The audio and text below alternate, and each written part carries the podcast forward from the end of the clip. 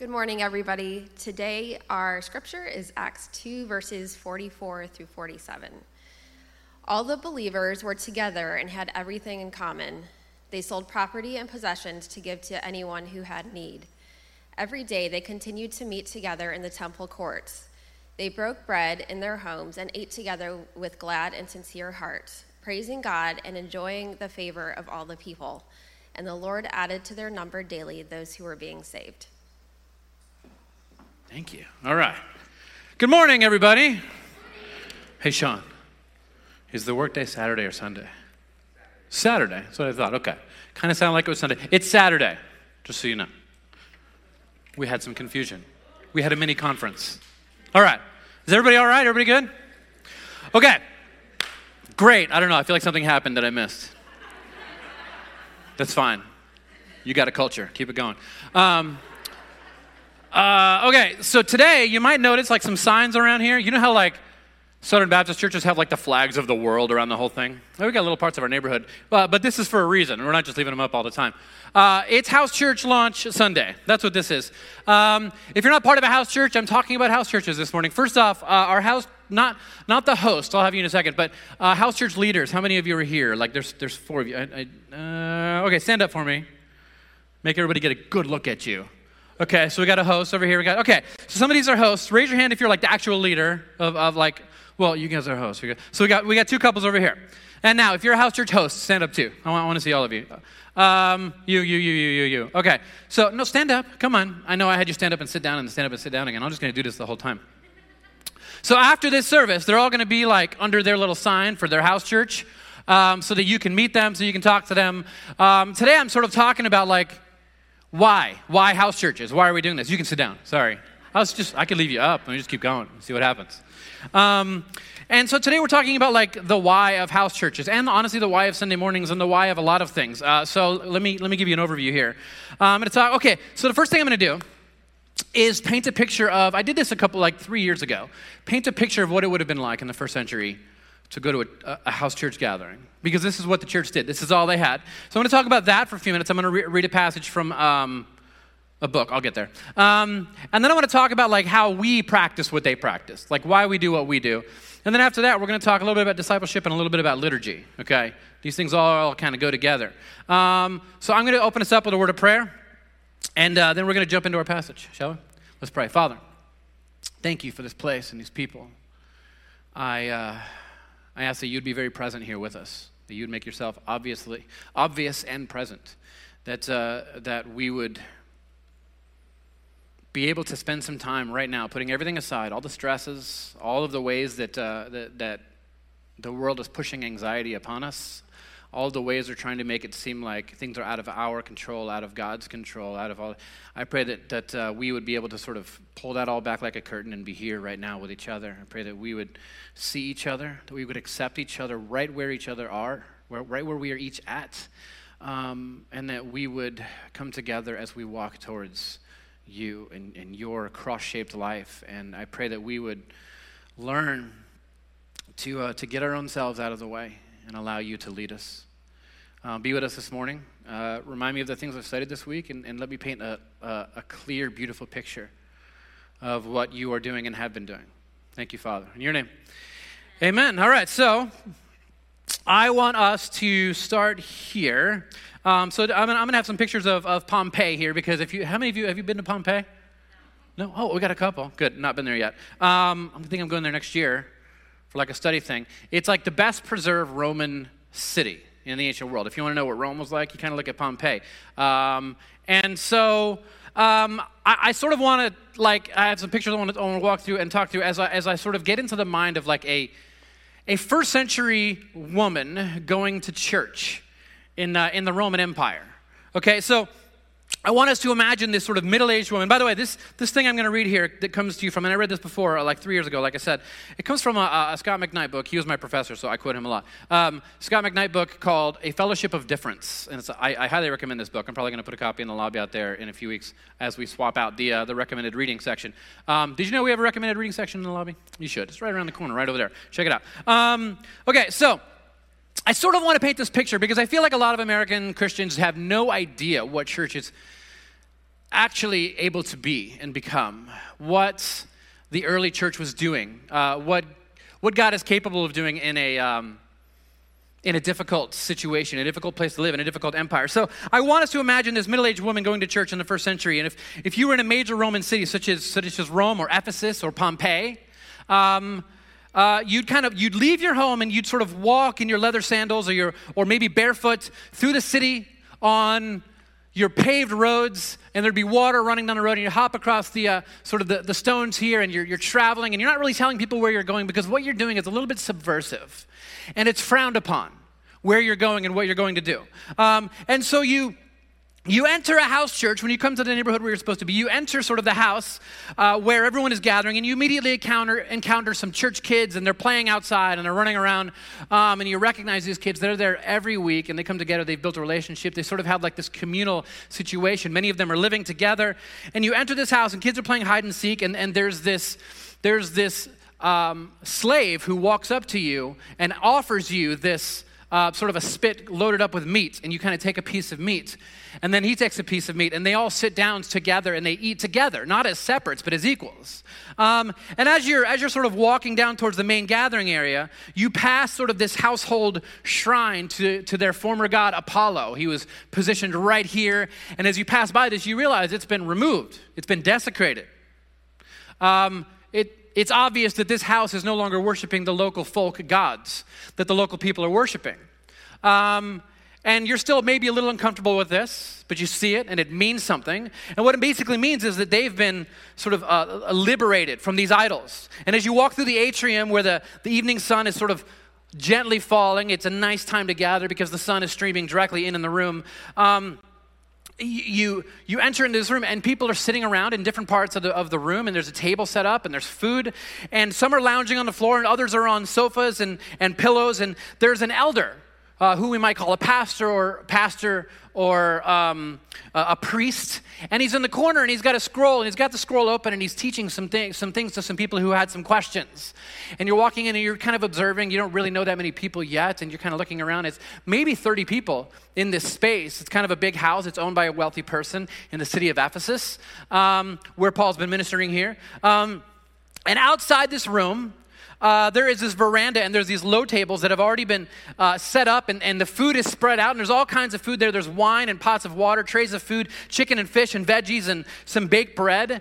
Um, and all of the Christians come in and they begin to sit down and gather around the table. Um, and you notice pretty quickly that the people who are sitting in the seats of honor are no longer in this space sitting in the seats of honor. Instead, they've put other people in the seats of honor. This is a this here is really hard to see because it's a it's a it's a fresco from the mid 200s, from the third century.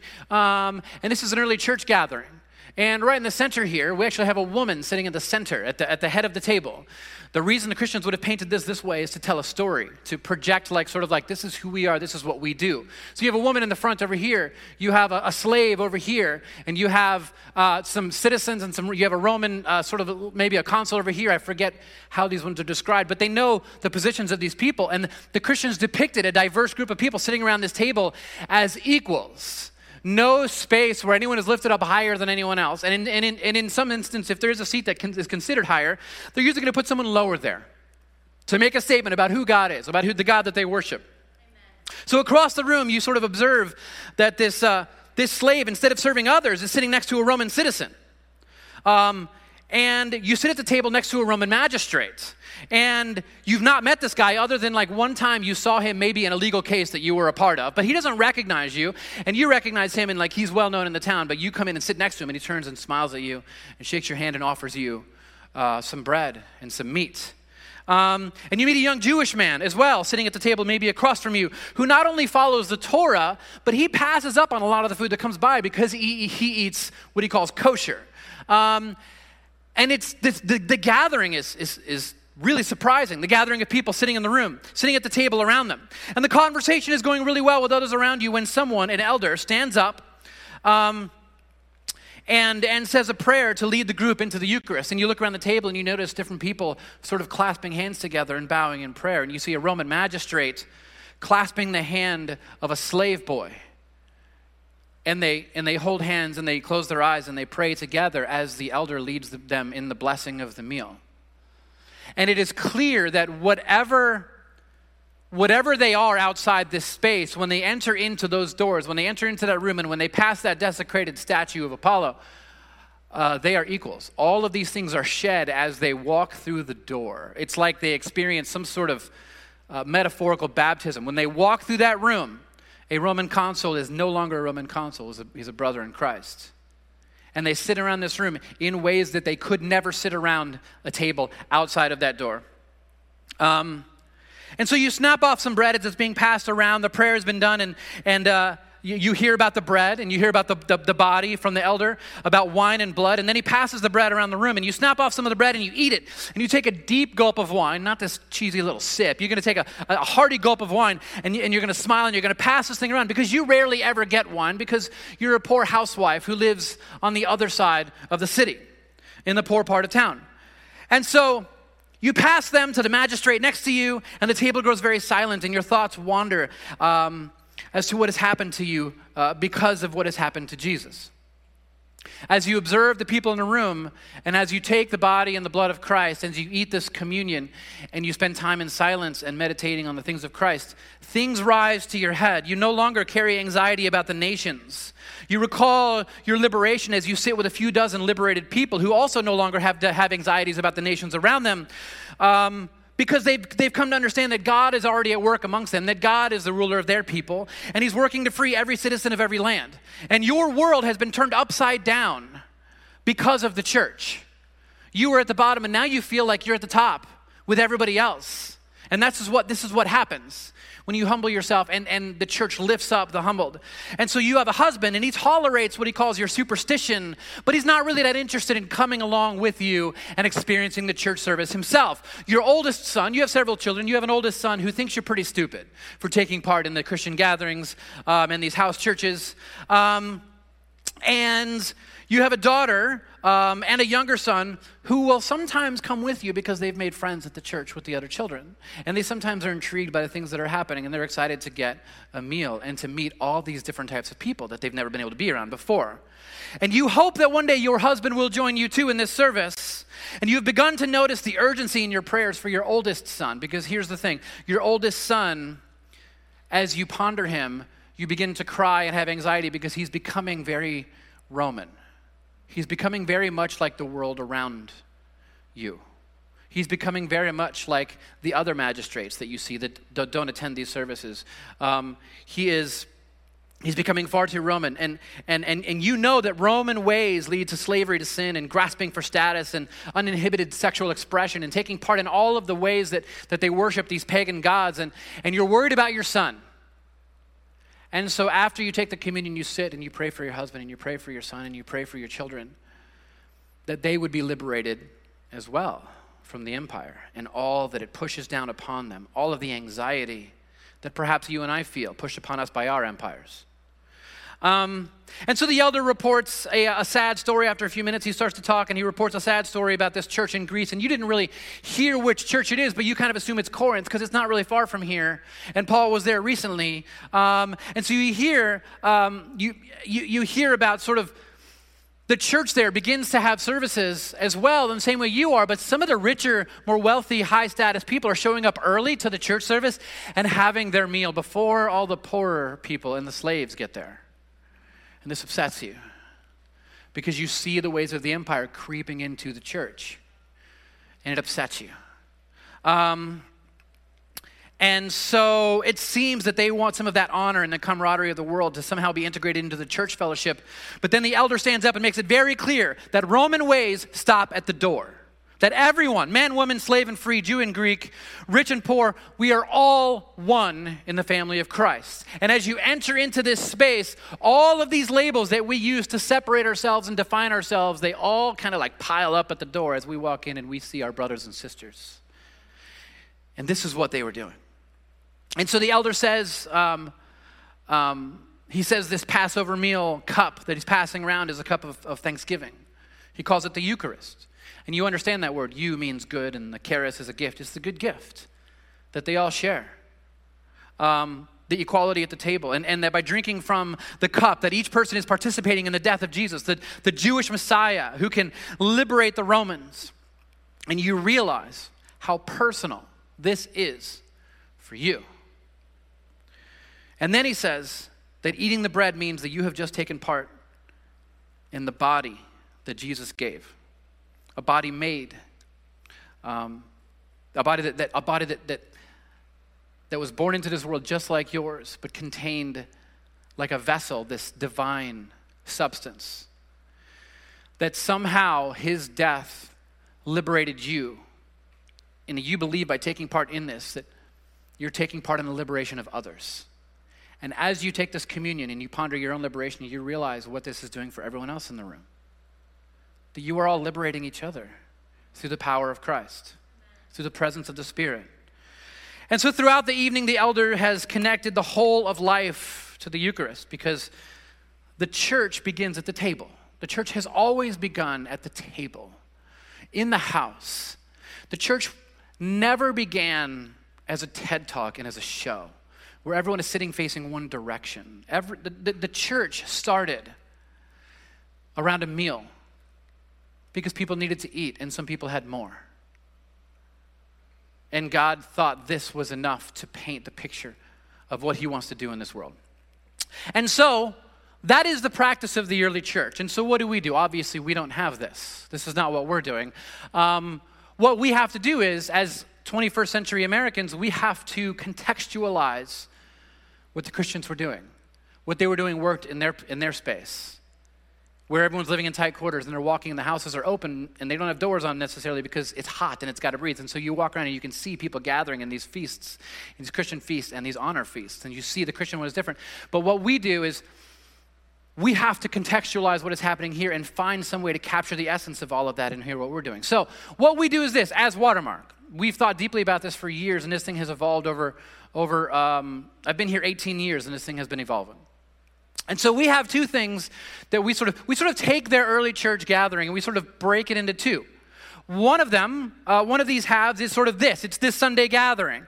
For lack of a better description, we have split the ancient meal to accommodate today's culture. And that's what we have to do with the gospel. We have to accommodate how people have been formed to the world and start from there. Um, and so this is the gathering that is passed down to us. Christianity is not made, it's inherited. Christianity is passed down. We do not sit and rethink it all and remake the religion. We, we look back on what has happened and we see what happens, how things go wrong, and we take notes on those things, but we keep the tradition going. We do not make it, it is inherited. There's a long line of Christians who came before us. We come after them, we bear their name. And they're, the scriptures talk about how they were cheering us on, a great cloud of witnesses there with us hoping that we carry on the tradition of the presence of Christ in this place, in this world. And so we keep these practices alive. And so the Sunday gathering is one piece of the rhythm, liturgy of the Christian life. It is where we gather as many as we can physically into one space, as many of our brothers and sisters as possible. And we do, we do several things. We sing, first off, and it's a weird thing to do, but when we sing, we are actually proclaiming things through music that we would never say in normal conversation, and we say them together. We proclaim them as this is, these are the things that we believe. This is how we see the future of the world. This is where we think things are heading. This is what we, this is what we hope in and we long for. And we, so we sing about these things. And did you know that when you sing together as a choral group or as a, as a room full of people singing or at a concert, what happens is scientists tell us that like our, our heartbeats begin to sync up over time over the minutes as we sing together. And by the end of a given song or two or three, our hearts are beating as one. We are saying the same words. Essentially, we are becoming one people, one body, as the mouthpiece and the, the, the body of Christ proclaiming the things that God is doing in the world. And so that's why we sing. We also gather to proclaim. Um, rhetoric is an important thing. The sermon has always been an important thing. We preach sermons to each other all the time when we get on our little soapboxes and we, we speak it and we cheer each other on. We make message board where we, where we just make long paragraphs and we make our big argument and we love it, okay? And the Christians have always done this. The telling of the story of Christ over and over again is central to the life of the Christian because the stories that we tell are the stories that we embody. And so we have to constantly be, be reminding ourselves and each other um, of the story of Jesus. And so that's the story we tell. We don't gather here to simply get happy or to be encouraged a little bit or to sort of um, get strategy, strategies to make our businesses run better, or, or just things like that. Like, no, we're, we're gathering to hear the story of Christ and to order our lives around it, to deconstruct the ways that we have been old fashioned by the world and refashion ourselves in the, and, and let God do his thing. Um, and we also gather to receive communion, though we haven't done that for about 18 months, and we're probably not doing it into the new year. And I miss it, and I've noticed what happens when we don't take communion. There's more divisiveness, there's more strife. And that, that's a, a theological truth that we have figured out during COVID is that, uh, that how, how vastly important communion actually is. It's the great unifier and equalizer of us all.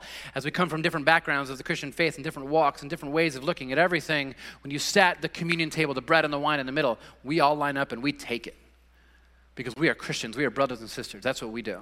And it burns through all of the walls that, that, that, that the world is even building up to separate us, the church. Did you know? Like, this is happening. The world is trying to build up walls to divide God's people into tons and tons of groups. Um, that's why we need the communion table. We all sit together. Um, and so we have this Sunday morning gathering. We sing and we proclaim, we tell the story, and we take communion that's one half. The other half is our house churches. Here's our, I'll put the graphic back up here so we can ponder this for a bit. The other is our house churches. Um, for many Christians, the in home gathering, and I'm talking about many Christians, not just today, but throughout Christian history, the house gatherings um, that happen throughout their weeks have been integral um, because it, it completes what they lack in their other gatherings. Well, there's a lot of things we lack here. We lack the ability to really sit and have deep conversations with each other.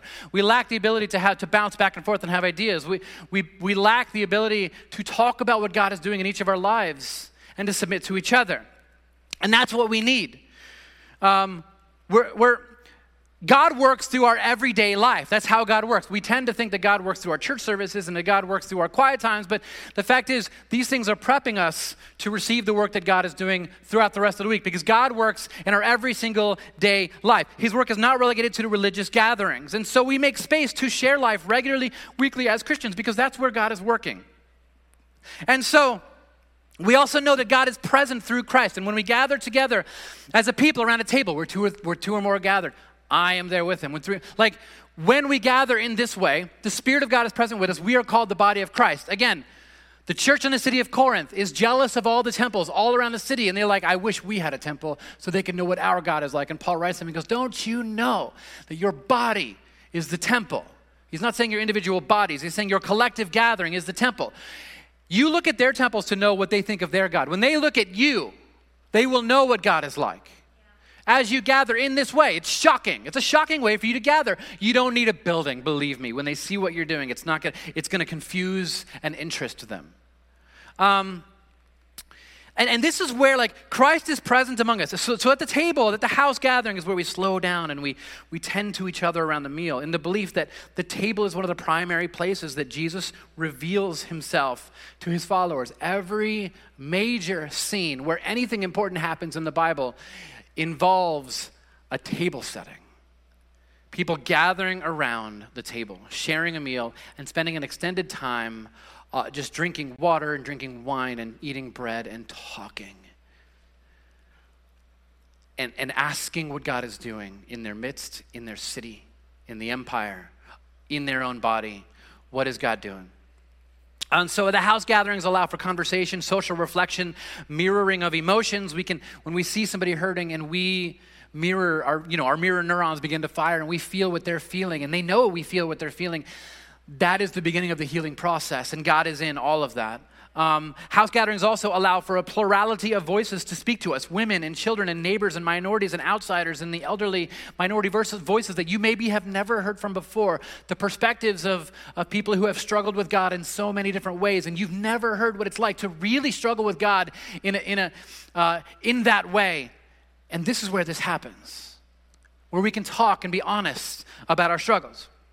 I firmly believe that all Christians should be spending at least some time each week around the table in the homes of other Christians, regularly and consistently, returning to the table in a way that allows both yourself and others to be discipled through this ritual of the gathering. I'm not saying you have to do it at one of our watermark house churches. I'm saying you need to be doing this. This is a practice that all Christians should be doing all the time. Um, I firmly believe this regularly and consistently. This should be happening because discipleship happens around the table. And so, this is the part where I want to talk about discipleship a little bit and how it happens in house church gatherings. And it's a unique way that discipleship happens. And I believe this is how it happened in the ancient world. Um, we tend to think of discipleship as um, okay, I'm going to get together with an elder in the church and we're going to read a book together. And we're going to ask the questions in the end of each chapter, and this is going to form us somehow. Um, I think that's going to form you less than spending time around a table with other Christians will. I really do um, if you're allowing yourself to be focused on what God is actually doing. The table makes possible certain postures towards each other. Uh, if cultivated, that will do new things in your spiritual life. Uh, it levels the playing field. You have insecurities when you come to a table that is filled with people who are very different from you. You have some insecurities and maybe some bitterness, and like you've already prejudged everyone at the table. But you know that you came to gather with the body of Christ, not John and Jan and Bill and whatever. You, the body of Christ. Okay? So you leave these things at the door and you enter in and you sit down and you submit to each other and you listen to each other. And as you listen to each other, you, there's nothing that needs to be done. You're present, you're here with Jesus. That's how you need to view this. I'm gathering with Jesus, I'm at the table with Christ. His body is here. And so this is a time for learning, this is a time for listening and paying attention and, and, and, and sensing what God is doing. When we hear what God is actually doing in the lives of others at the table, what happens is we naturally begin to like reflect on our own lives. When we hear, as people talk about, I was here and I've been struggling, but God has been doing this thing in my life, and I'm, I'm really surprised by it. And as you begin to unpack that, the people at the table who are listening begin to realize that God is possibly doing the same thing in your life. And that perhaps God is taking you all in one particular direction. Normally, all we hear is, here's what the Bible says, uh, and then we try somehow to figure out what it means for our lives. And we try, here's what it says, and I'm going to do it. And that's the end of our discipleship, where we come up with a new way, new list of things to do. Um, if you end your discipleship gathering by with, with, a whole other list of like morals to live by and a whole new list of things to go do, then you've missed the point. What you're searching for is all of the ways that God has set you free the ways that God has formed you. And here's what I mean by that. One person may be struggling in one area of life, struggling for peace, for balance, for meaning, struggling to be more loving and less bitter, whatever.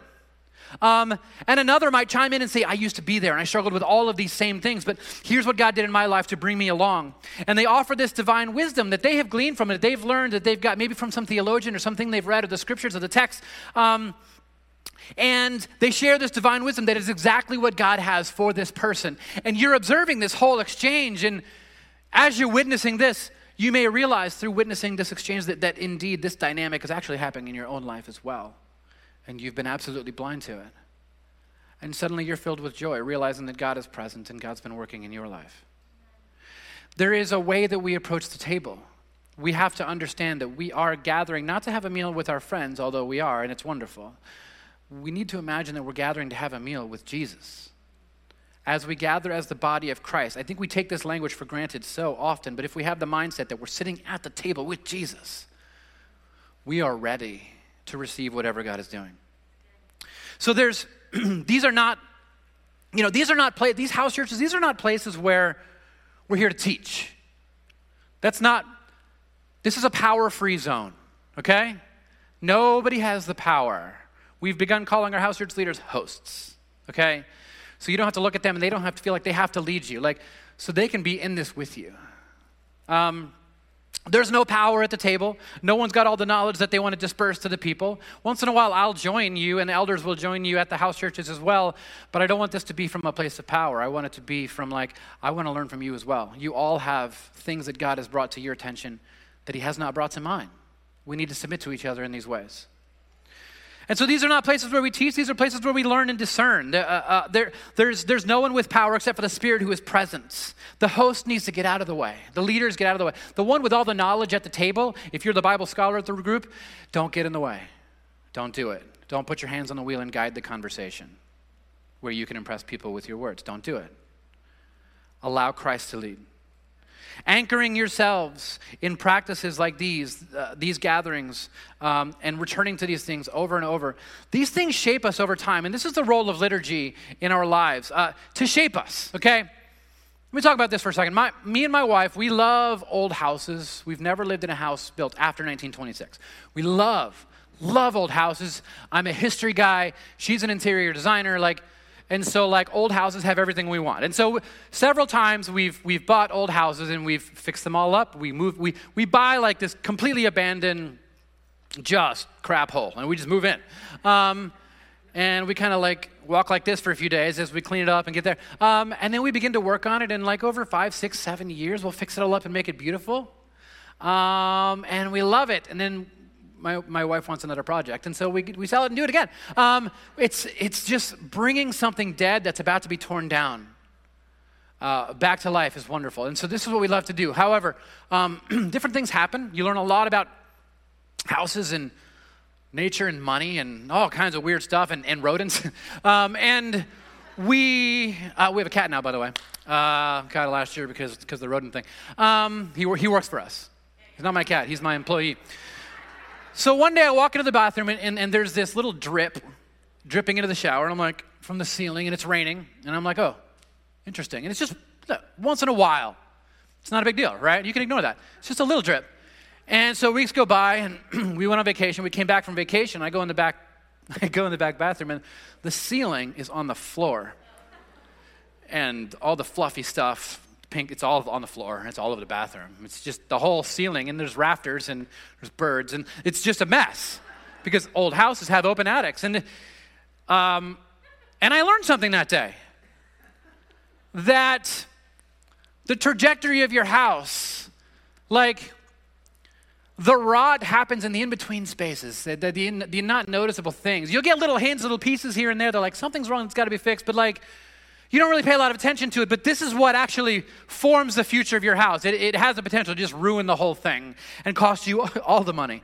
Um, But this is how formation happens in the spaces in between, in the background. It's happening in the background, and you never notice it or you think it's nothing. But this is how for spiritual formation happens. And often, me, like all of you, when attempting to have a time of like focused daily prayer and meditation and reading on the things of God, I will walk away with this thought like, was that even worth it? Did that even do anything? Like, I read through it. I'm, I'm, I'm shut up, kids. I'm reading my Bible. You know what I mean? Like, you're like, and for some reason, it's not connecting with me. Uh, and, and so, like, you're, you're trying so hard to get something out of it, but there's distractions and phone calls and Reddit and like all these things that you're just, you can't focus. And so you spend an hour and you feel like you wasted your time and you tried to pray and it was a terrible prayer and you finish, you're like, I don't know, that was pointless. And you move throughout your day, you're like, I don't think I even got anything out of this. This isn't doing anything for me. Or you go to the house church and it's just kind of like blah and you, don't, and you don't get anything out of it, you think, and, and you move on and you just walk away from the whole thing um, because you don't really feel like you, you, you got anything out of it. it, it was, this, was anything accomplished in my time at all this morning or this evening? And here's the answer. While I can't pinpoint oftentimes what this has done for my life in that particular morning, I shudder to think would have happened, what, what I would have become had I not continued the practice for the last 20 years. I can't help but think that it has these little bits and pieces have formed me and kept me in a trajectory that, and, I, and I've had some really dark times. And I can't imagine how much darker it would have been had I not had the ecclesial practices of the church, had I not returned to the gathering and the reading and the prayer and the meditations and the, the meal and the table and communion I can't imagine what it would have been like had I not gathered these things. Who knows what I would have been able to avoid or repel over these many years because I've been shaped by these things. And here's, and here's what I want you to understand CNN and Fox and Facebook and Twitter and YouTube, they get so much more time with you. They get so much time with you, and it's focused and it's curated to maximize the time that you spend together, which is obvious, oftentimes hours a day. And they develop these extensive AI algorithms to really take, make the best use of that time to form you into what they want you to be. And this service here can't compete with that. And it's not meant to, it's not designed to. This gathering is meant to push you and encourage you into even more gatherings. It's to bring you, yeah, to its place of repentance and communion and all that. But, like, in order to train and form us they're training you all day to become good consumers, good Americans. Um, that's what they're doing. You have to have some practices to counter all of this, to remain the mindset of God's people. I mean, this is the dripping water making its way through the interior walls, breaking the whole thing apart. Is the constant drip, drip, drip coming from everywhere else. And so you have to do the constant maintenance. The water leaks are getting in. I'm going to go patch the roof again. I need to gather with my brothers and sisters.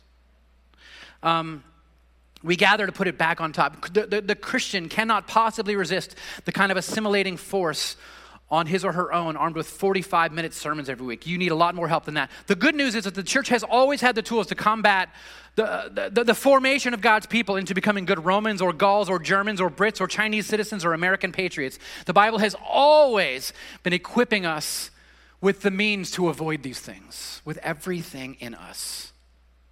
We are here to become kingdom people. Our king is Jesus. We will look nothing like any other leader than Jesus. This is only all we will ever focus on. That's the good news. The patterns and the practices that keep us on the path towards being formed by Christ instead of Western society are the spiritual disciplines. And so, liturgy and spiritual disciplines are about disrupting the chain of pagan religion that is flowing through our lives like water through the walls of our old houses. Um, and, and we have to find ways to constantly be patching these things. And so, Watermark Church, in an attempt to provide this sort of training ground for the practices of the Christian life, I don't want you to just be a successful, like, have a successful journey towards Christ while you're here. I want to equip you to take it with you wherever you're going to go because you're all nomadic. That's what I've come to find.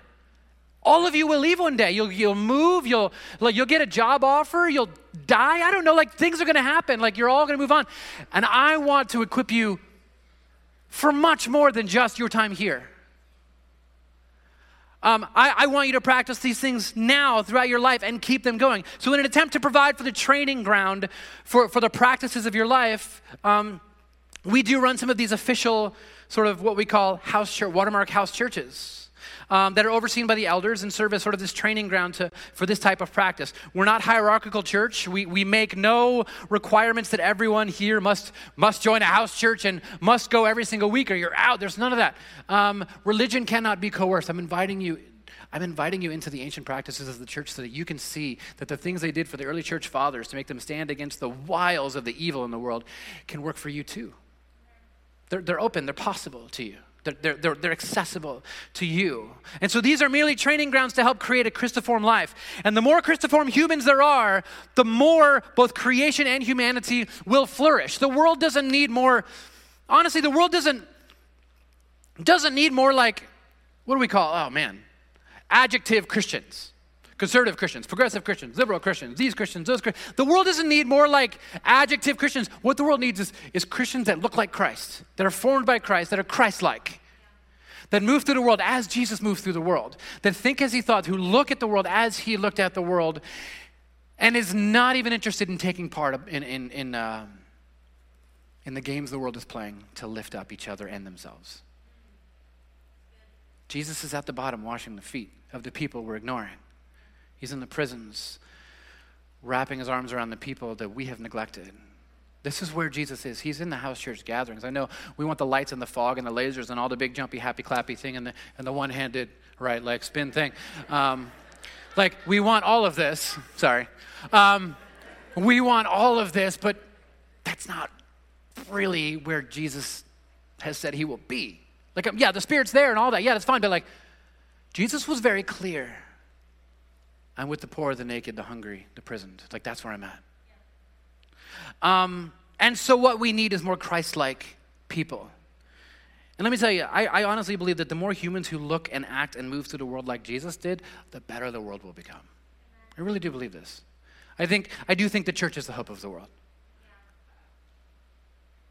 But until the church is churning out people that look like Christ, its work is not going to get done. So, my hope is actually that those who don't have a regular communal meals here, if you don't gather regularly with other Christians, um, in their house, in your house, in a park, at a restaurant, whatever, and, and have some, don't, do, don't go to a restaurant, in a house, and, and have like serious conversations and allow God to do his work. If you don't, I'm encouraging you to do this. I'm inviting you into this. Um, I, I, I hope that this will become so ingrained in the rhythms of your life that it becomes an integral part of your Christian life, that you look at it the same way you look at the Sunday gathering. Um, that it will just become a normal part of your posture and your culture. Um, the people around your table, you just picture them always there. The invitations are always open. And the future of the church in America, I want to be, I want to be totally honest with you. The future of the church in America is not big, it's small. The church is getting smaller. I think the amount of Christians in the world is growing, yes, but the, the church is and needs to get smaller so that we can see each other and be present. I know we want these idolatrous sort of bastions of luck. Look what we built. God's not in that. God is building something. He's inviting you to the table to take part in it so that we can be formed by Christ, not the empires into which we are born. And so, I invite you to find a house church um, or to invite people to your table. Um, we will be in the new year adding some more house churches. They'll come from um, the people that are attending our house churches now. Um, but I want to be clear like, you don't have to come to a Watermark house church. I, I don't want this to be about us. I never did. I, I, I want you to live a life that that encompasses the ancient Christian way the spiritual disciplines, the liturgies, the prayer, the meals, communion, all of it it all needs to be a part of it. And so I'm encouraging you to do that. If you are interested in just getting a couple people around your table and just sort of trying this thing out, and, and you want a guide to that, email me. I'll send you a guide to help you work through that. Um, but I do hope you'll check out our house churches and get involved in that. Um, and so I'm going to close us in a word of prayer, and then uh, we're going to stand and do the Lord's Prayer together. Let's pray. Father, thank you for this place and these people. I pray that you would be um, very present with us as we gather in our homes. I pray that um, in this way, you would fashion us into your people. You would begin to mend the bridges that have been burned, that you would begin to mend the broken ways that we look at each other. That we would go into this sort of with our hearts open, um, allowing you to bind us together as one people, like a like a branch being grafted into a tree it does not belong to. Bind us together and, and, and make it flourish and grow. Thank you, Father. In your name. Amen. All right, so let's stand. I wanted to let you know um, I'm going on vacation today, leaving today. So, uh, but if you email me or the elders, you'll still get replies. There'll be people checking stuff and responding. Um, and we've got, we've got good speakers lined up for you. We've got a pastor, we've got a theology professor. It's going to be great. I'm going to see some family I haven't seen in a very, very long time, and I'm very, very excited about it. Okay, so um, well, let's do the Lord's Prayer together, and then I want to encourage you stick around, meet some house church leaders, and, and meet some people. And uh, yeah, let's do this. Our Father in heaven, hallowed be thy name. Thy kingdom come, thy will be done on earth as it is in heaven. Give us this day our daily bread, and forgive us our sins as we forgive those who sin against us. And lead us not into temptation, but deliver us from evil. For thine is the kingdom, and the power, and the glory forever and ever. Amen. So, um, meet some house church leaders. Note some of these uh, some of these house churches actually have online gatherings too, Zoom meetings. So whatever you're comfortable with, um, meet them. Grace and peace. Love you all. Have an amazing week.